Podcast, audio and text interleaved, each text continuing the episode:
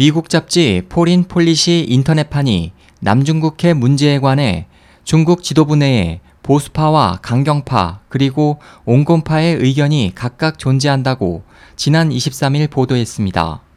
남중국해 문제에 대한 중국 내부투쟁이라는 제목의 이 기사에 따르면 남중국해 문제에 대해 보수파는 중국 지도부의 현재 남중국해 정책은 합리적이므로 수정할 필요가 없다는 입장을 보이고 있습니다.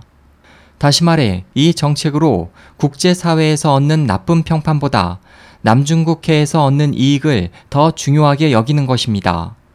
강경파는 현재 7개의 인공섬의 존재감을 강화하고 남중국해에서 영토와 군사력을 더욱 확대해야 한다는 입장을 보이고 있으며 이들 중에는 중국 내 일부 섬을 군사기지로 만들어 필리핀 등 다른 나라의 주변 섬들도 계속 정복해야 한다는 주장도 나오고 있습니다. 온건파는 중국이 부당한 영토 확장과 군사력 확대 정책으로 국제사회에서 계속 신뢰를 잃어가기 때문에 이에 대한 정책을 수정해야 한다는 입장을 보이고 있습니다. 이들은 이 지역에 대한 중국의 강경 정책으로 미국과 동남아시아 각국을 중국의 대립측으로 몰아내고 있다고 지적하고 있습니다. 기사는 미국과 동남아시아 국가연합이 중국 지도부 내 온건파의 정책 결정권을 높일 수 있도록 또 남중국해 정책을 보다 평화적이고 협력적인 방향으로 바꾸도록 유리한 조건을 만들 것을 제안했습니다.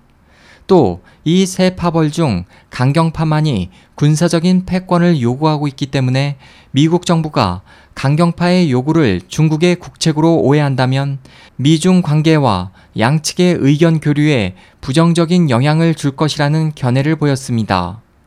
한편 6월 초 시진핑 국가주석은 미중 경제전략 대화 개막식에서 미중 양측이 상호 존중과 협력 호혜, 충돌하지 않고 대립하지 않는다는 원칙을 견지해야 한다. 뜬구름이 시야를 가리지 않게 해 잘못된 전략 판단을 피해야 한다고 발언한 바 있습니다. SOH 희망지성 국제방송 홍승일이었습니다.